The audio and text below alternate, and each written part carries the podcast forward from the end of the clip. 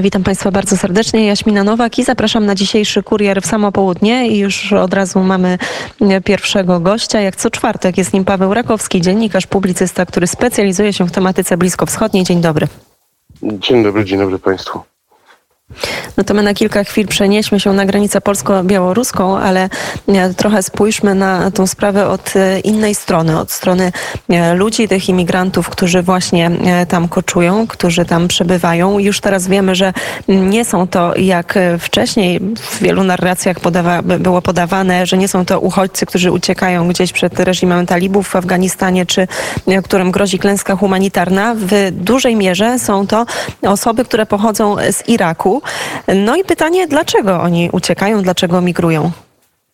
No właśnie, to jest bardzo dobre pytanie, ponieważ Irak jest krajem, e, którym się oczywiście kojarzą jakieś działania wojenne z lat ubiegłych, ale bodajże od e, kampanii 2015-16 roku, czyli od zwalczenia państwa islamskiego, Irak bardzo dzielnie i odważnie zmierza ku stabilności, e, zmierza ku, ku temu, żeby wrócić na czołowe miejsce, jeśli chodzi o e, Bliski Wschód, jak i też o światową gospodarkę, ponieważ Irak jest jednym z najbogatszych krajów świata. Ma niesamowite surowce i złoża, nie tylko ropy naftowej.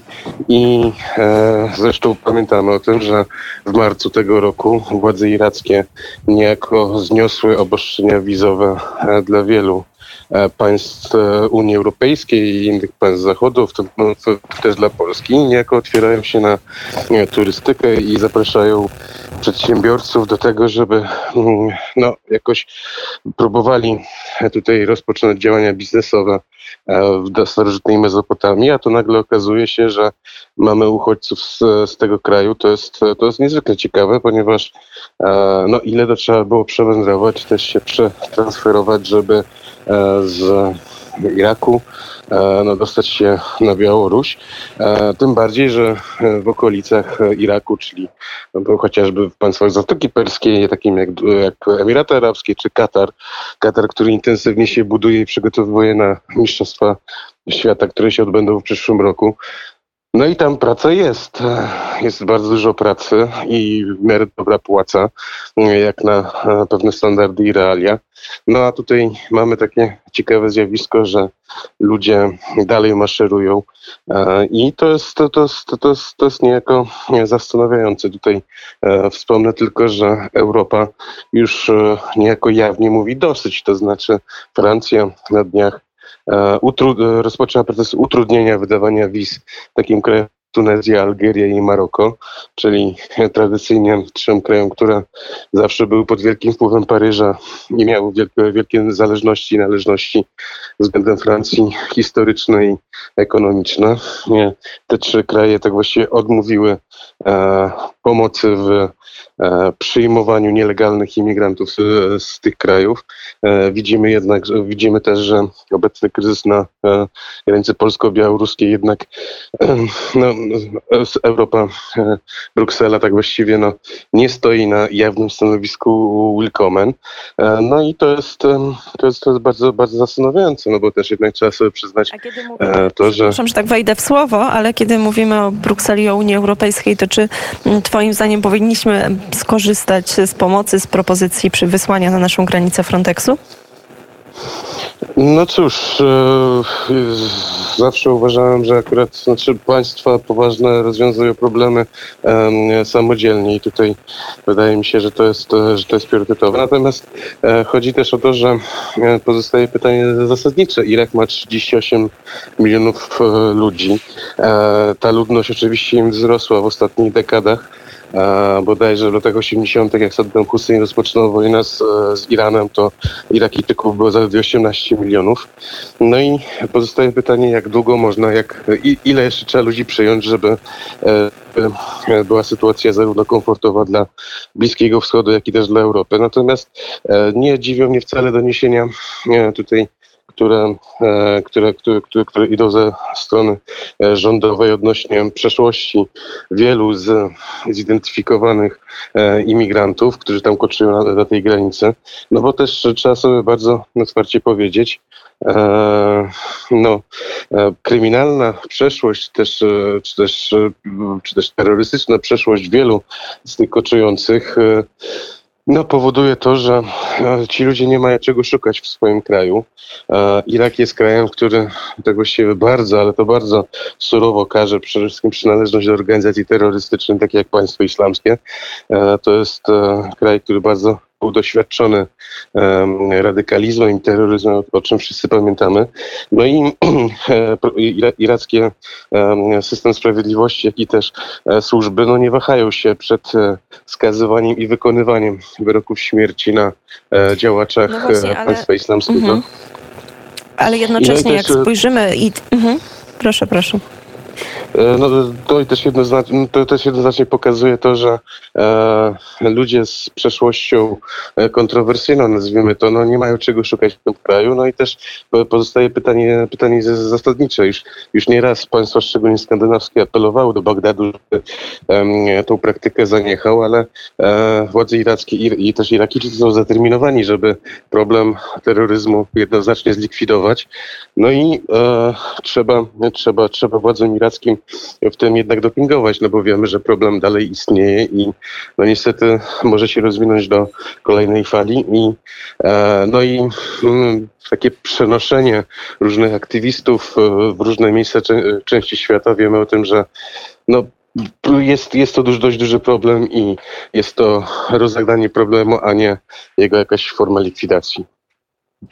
Bo właśnie wokół tej kryminalnej przyszłości i tej bardzo głośnej konferencji zresztą e, poniedziałkowej e, powstało też wiele pytań, czy to nie jest czasem też e, już ten kolejny element wojny hybrydowej i to, że właśnie to Aleksander Łukaszenka czy Władimir Putin specjalnie wybierają takich ludzi. Twoim zdaniem to jest tak, że oni po prostu sami chcą opuszczać Irak i czy, czy może to jest właśnie też element tej gry hybrydowej?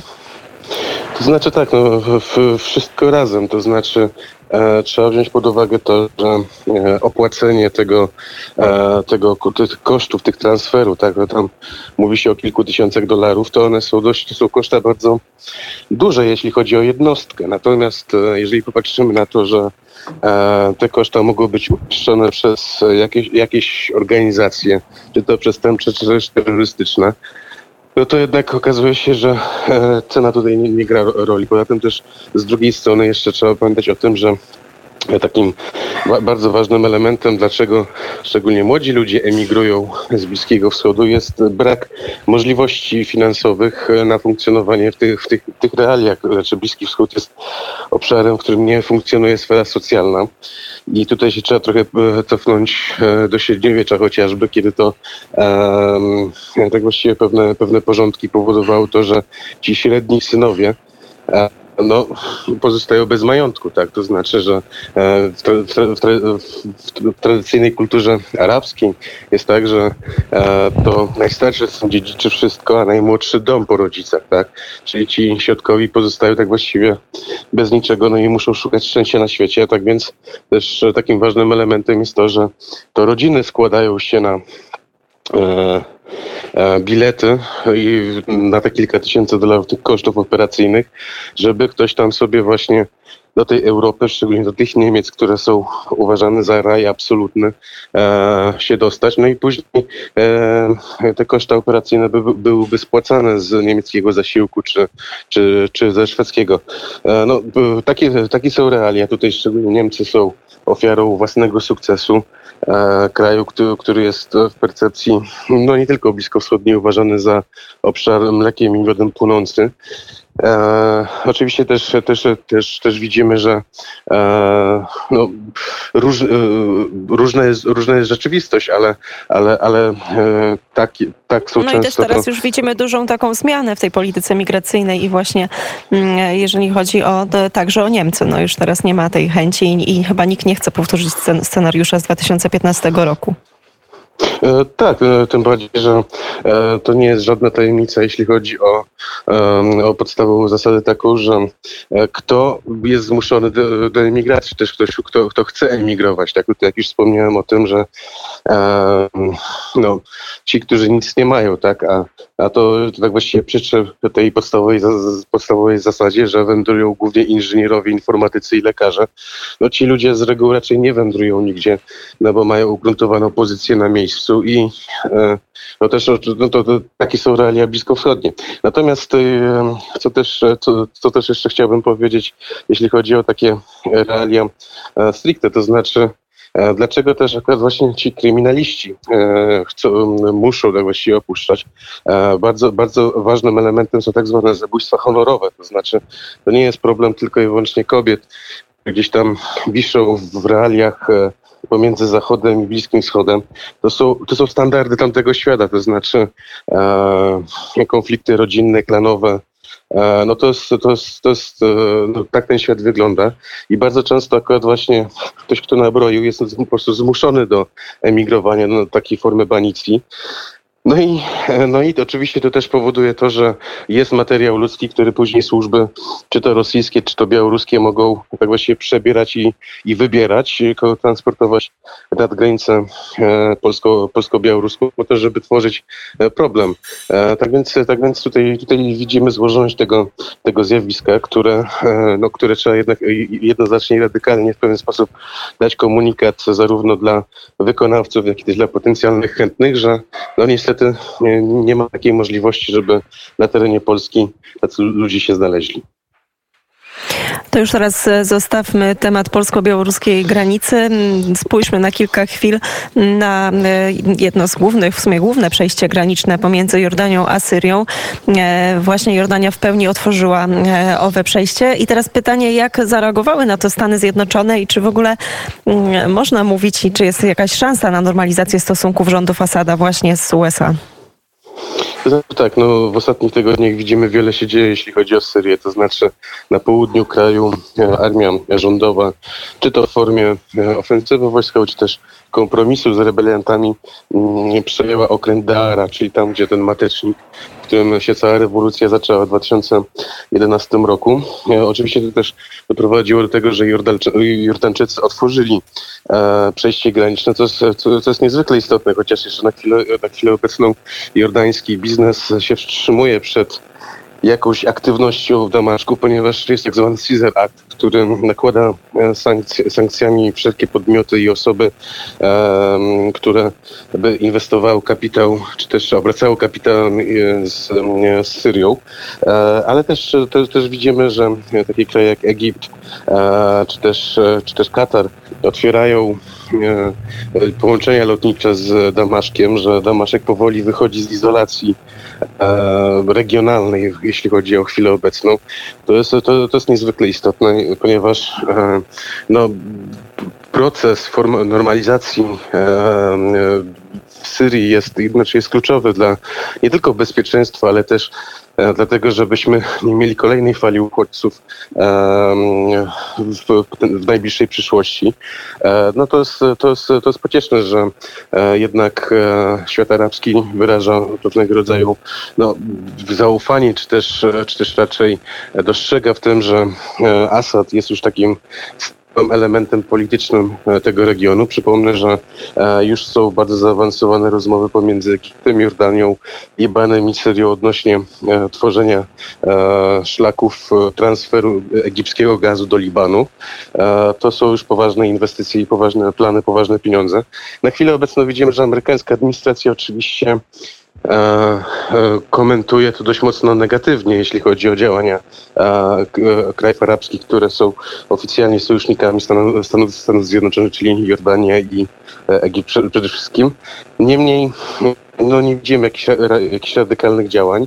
Wiemy też o tym, że Władimir Putin e, rozmawiał z prezydentem Erdoganem. E, wiemy też, że przyszłość e, kontrolowanej przez Turków prowincji Idlib na, półno- na północy kraju jest, e, no, jest bardzo poważnym tematem, to znaczy e, zdaniem obserwatorów być może dojdzie do jakiejś formy ofensywy lądowej wojsk syryjskich, e, e, rosyjskich i irańskich na tą placówkę. No i, no i to też e, powoduje to, że e, no, pojawiają się już komentarze, że wojna syryjska do końca 2021 roku formalnie może się zakończyć, e, czemu oczywiście kibicujemy, chociaż oczywiście jeśli chodzi o Waszyngton, to na chwilę obecną dystansuje się od, od Asada i no, nie wykazuje jakiejś chęci rozmowy, ale to jest tylko oficjalne stanowisko, jeśli chodzi o chwilę obecną. Bardzo serdecznie dziękuję za komentarz. Gościem Radia Wnet jak co czwartek był Paweł Rakowski, Dziękuję bardzo. dziennikarz, pisarz, który specjalizuje się w tematach związanych z Bliskim Wschodem. My również dziękujemy.